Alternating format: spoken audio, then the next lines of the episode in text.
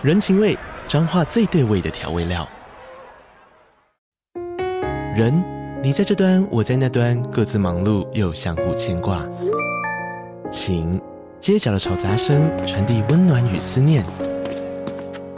味，是从每一个转角飘出的乡愁。这里是彰化县政府 p o c k t 节目《彰化早咖》，我是主持人内克。从彰化大小事各具特色到旅游攻略，透过轻松有趣的访谈，带着大家走进最在地的早咖。准备好了吗？彰化的故事，我们说给你听。以上为彰化县政府广告。今天要带来第一百九十二集《新一回来了》，以及第一百九十三集《约会的地点》。对应漫画是单行本第二十六卷第两百五十八到两百六十话。学员季结束后的隔天早上，小兰带着柯南一起来到新一家门前。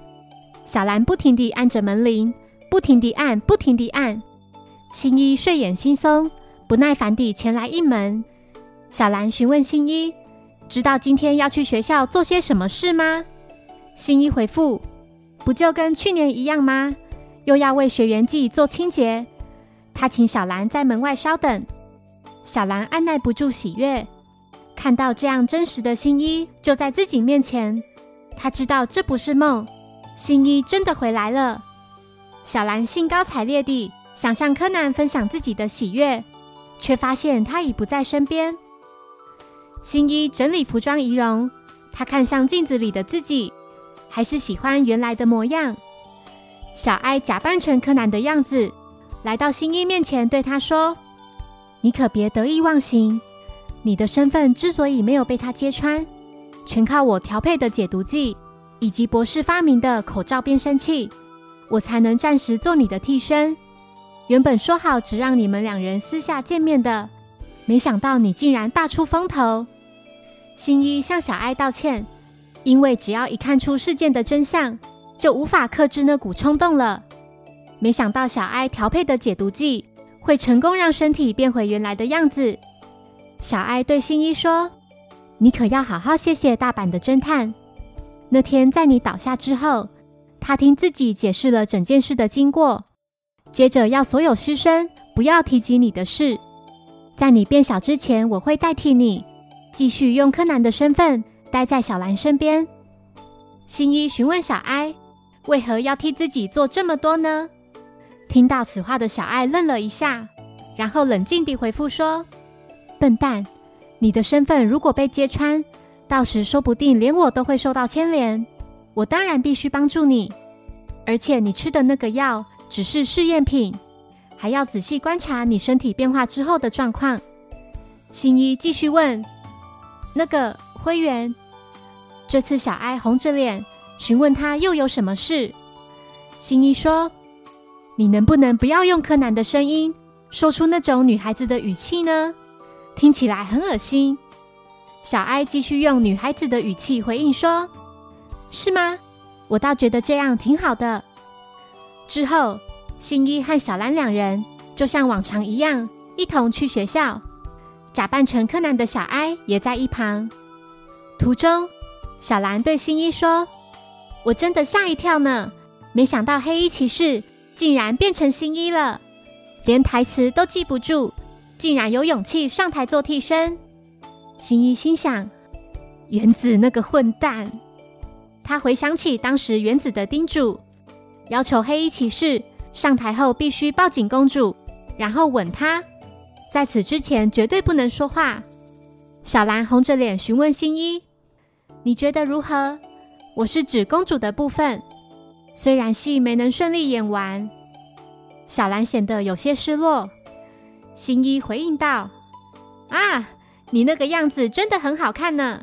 俗话说，佛要金装，人要衣装，果然很有道理呢。”新一说完后就笑了。小兰不解，他这样是在夸奖还是贬低呢？这时。步美、元太及光彦三人看到了柯南，并向他打招呼。新一很自然地向他们问好，孩子们礼貌地回复新一，接着露出疑惑的神情。三人窃窃私语，元太并不知道这位大哥哥是谁。柯南表示，他就是住在博士家隔壁的那个高中生。光彦想起，他就是住在那栋几人先前去探险过的鬼屋。步美提到小爱今天感冒了，所以没能过来。新一看着这几个孩子，想起自己不久前还是他们的其中一员呢。现在想想，一切就像是一场梦一样。小兰提醒新一，再不快点走就要迟到了。新一非常自然地回应他：“等等我，小兰姐姐。”听到这个奇怪称呼的小兰差点跌了一跤。他充满疑惑地回头看向新一，新一笑称自己是开玩笑的。一旁的小哀默默地看着两人，看着他们时不时斗嘴、嬉笑，以及彼此那既熟悉又浓厚的情谊。小兰和新一来到学校后，一进到教室就被同学们围堵。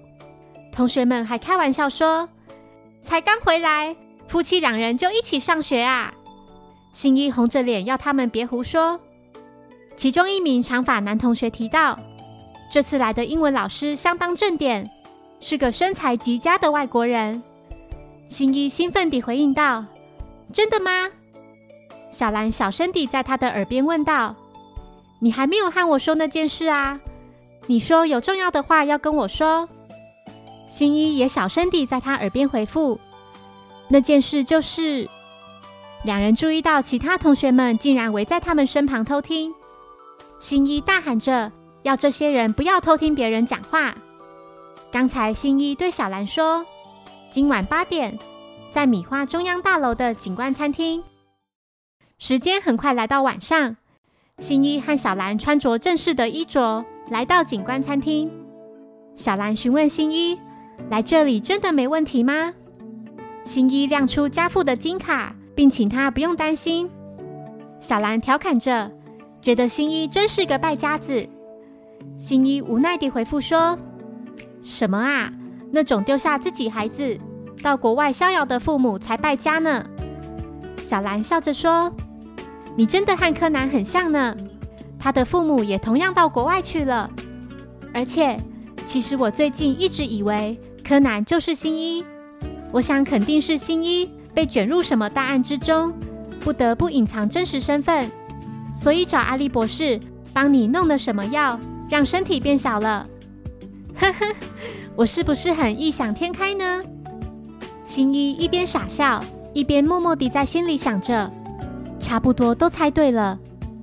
小兰继续说：“不过真奇怪，自从新一回来之后，总觉得柯南好像完全变了一个人。”新一心想。呵呵，因为那根本不是我啊！小兰又问道：“所以呢，你到底想说什么？”新一欲言又止，红着脸看向另一边，并说：“啊，我想说的是，我想说的是……”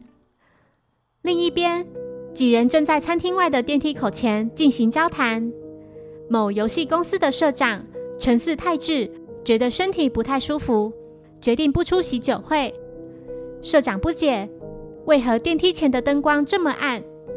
该公司的部长大场务回应道：“是为了今天的表演，才特地将灯光调暗的。”接着，社长独自一人搭乘电梯离开。社长千金陈四英子前来找大厂，两人在电梯前独处。小姐抱着大厂，询问他有没有和家父提起两人的事。大厂回复说：“原以为社长会反对，没想到他一口答应。不知道自己这么有勇气，是否能有什么奖励？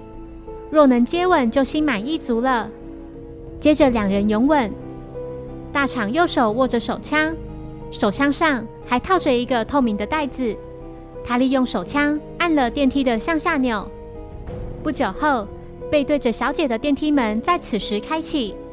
社长独自一人在电梯里，大厂开枪将其射杀，电梯门也随之关上。同一时间，酒会才刚开始，会场内传来拉炮声，盖过了那声枪击。小姐注意到酒会已经开始了，现在正好是八点三十分。大厂送给小姐一条和她的耳环颜色正好配成一套的粉色珍珠项链。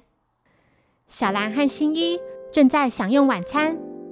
小兰再次询问新一到底想对自己说什么呢？见新一还是吞吞吐吐的，他知道有些话确实很难开口。小兰说：“真是个男人，就应该把话说清楚啊！直接说你要借休学这段时间的笔记。”听到此话的新一感到无语，然后笑着回应道：“ 呵呵，其实就是这样，没错，只是我不好意思说。怎么可能嘛？”新一把脸靠近小兰。他害羞地说：“其实我特地邀请你出来，是有一些话想和你说清楚。其实，就是……”这时，从电梯口传来一声尖叫。餐厅内的人提到，电梯里死了一个人，似乎是被枪杀的。新一尽可能地继续刚才的对话，却又不停地听到关于命案的事。小兰从他脸上的表情看出他的心思。他微笑着说：“别再忍了，其实你明明非常在意。我和某人不一样，我会在这里，不躲着，也不逃避。你还是快点去吧，大侦探。”新一对小兰的这番话感到既放心又心疼。他回应说：“不好意思，小兰，我马上就回来。”小兰红着脸看向新一离去的背影。相信他很快就会回来的，回来对自己说出那还未说出口的话。警方随即赶到现场，确认死者是该栋大楼某公司的社长。餐厅在今天举办公司成立二十周年的酒会，这台电梯是该公司专用的。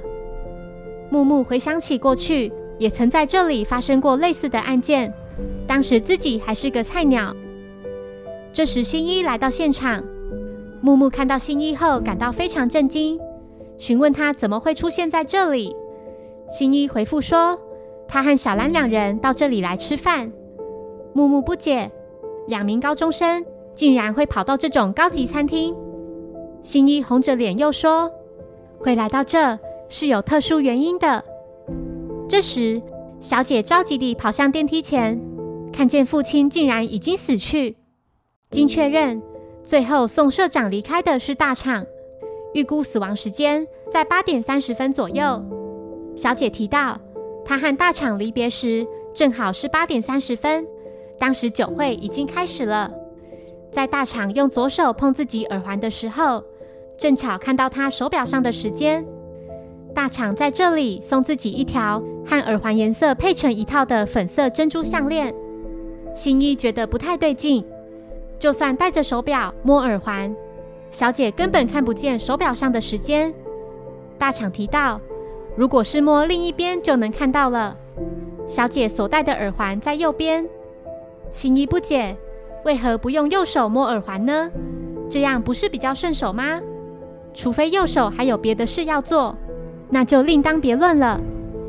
小兰坐在位子上，静静地等待新一归来，内心不停地想着。新一到底要跟自己说什么呢？难道是一阵子没见面，觉得自己胖了吗？但他不会因为这样就特地约自己来这么高级的餐厅吧？这时，服务员端上甜点，小兰请他等候另一个人回来后再上甜点，并提到对方是个侦探，应该很快就能破案了。服务员笑了，他提到先前听前辈说。有一对传说中的情侣，就和现在的情况一样，他们也是坐在这个位置。那已经是二十年前的事了。二十年前的那名男子也是个侦探。案件解决后回到位子上，接着就大声说出口了：“就是求婚啦，求婚！”小兰愣住了。难道新一？他想起新一刚才既害羞又认真的样子。新一想对自己说的那个重要的事，难道不可能吧？在电梯前，大厂气愤地表示：“难道要说自己右手拿着手枪吗？”新一回应道：“自己根本没这么说过。”小姐提到两人一直在一起，大厂根本没机会下手，只是稍早自己有到洗手间，把他送的珍珠项链戴上，顺便补了口红，前后大概花了两三分钟。当时大厂一直在洗手间外和自己说话。一名警员找到了被丢在大楼垃圾场的手枪及空弹壳，而洗手间旁边正好有个垃圾管道的装置。新一认为大厂可以一边说话一边灭机。木木请下属检查大厂身上是否有硝烟反应。新一询问小姐，他们两人刚才是不是在电梯前面接吻呢？家母曾告诉自己。女人会在用餐完毕以及接吻过后不擦口红。新一接着询问，当时大厂是怎么吻她的呢？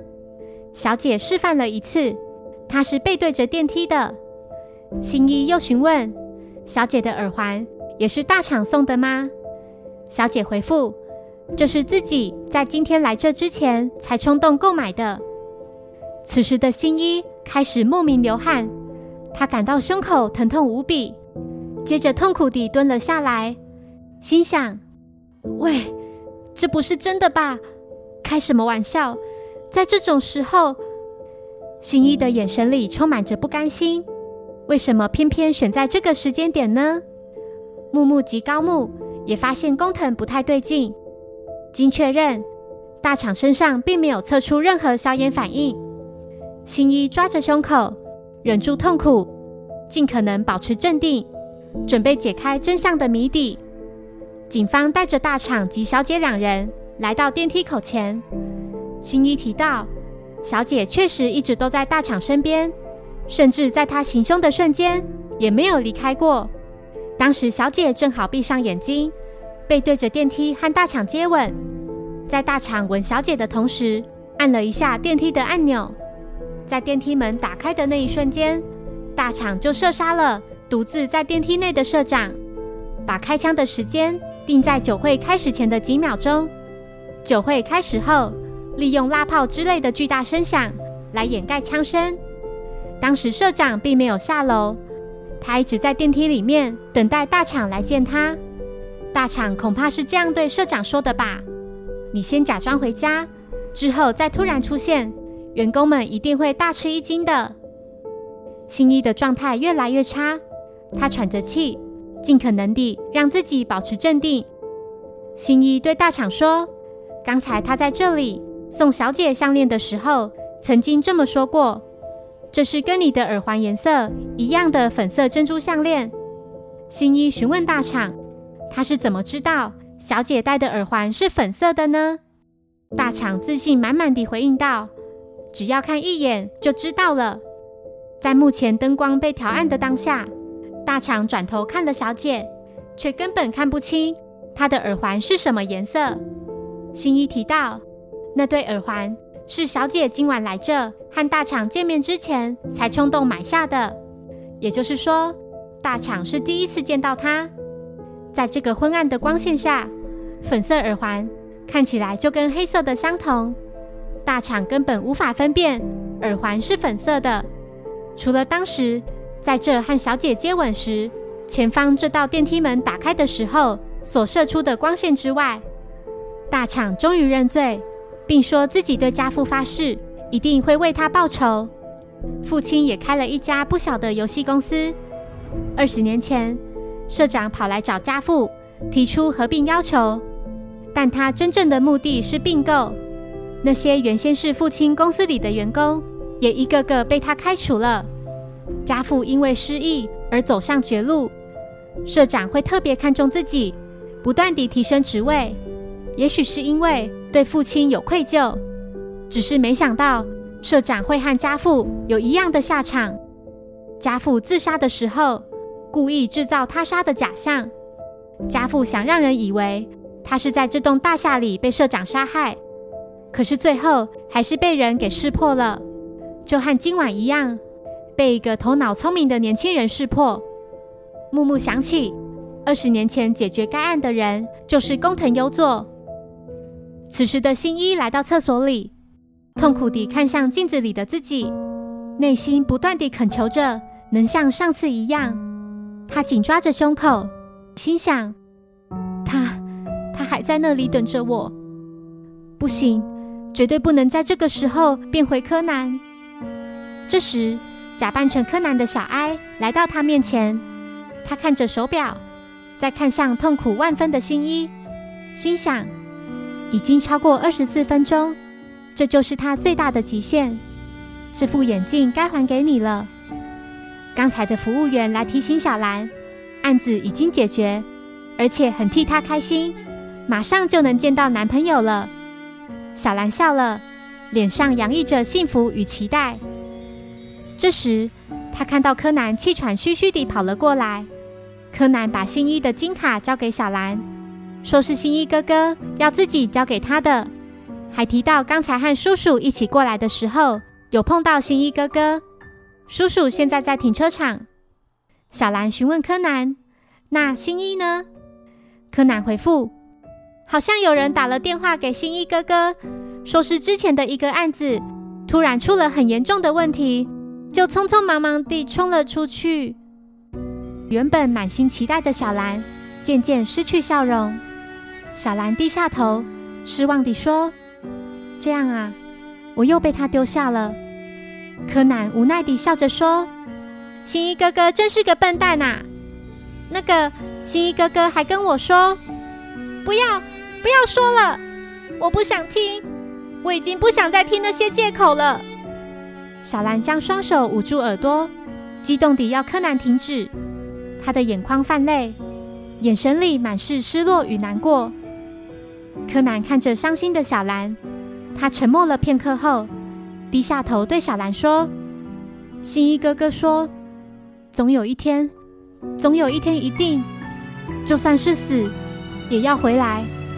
所以，小兰看到这样严肃的柯南后，把双手从耳朵上移开，好好地听他说。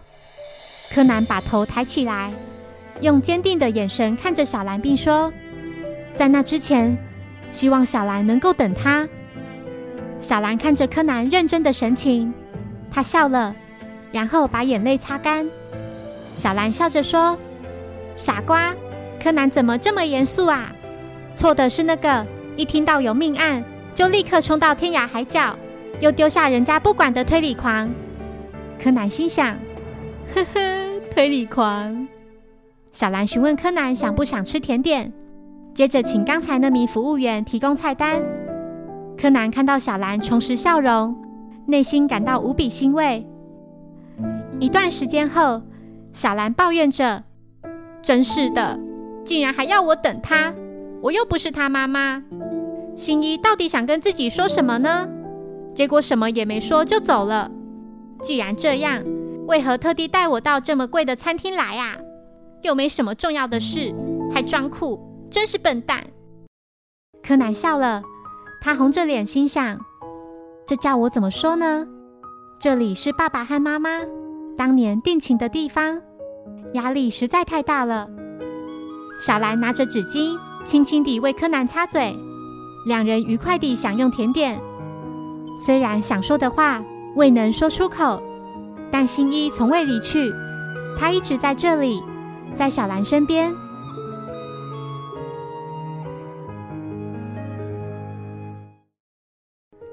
谢谢收听。如果喜欢本节目，欢迎小额赞助给我支持，谢谢。那我们下一集再见，拜拜。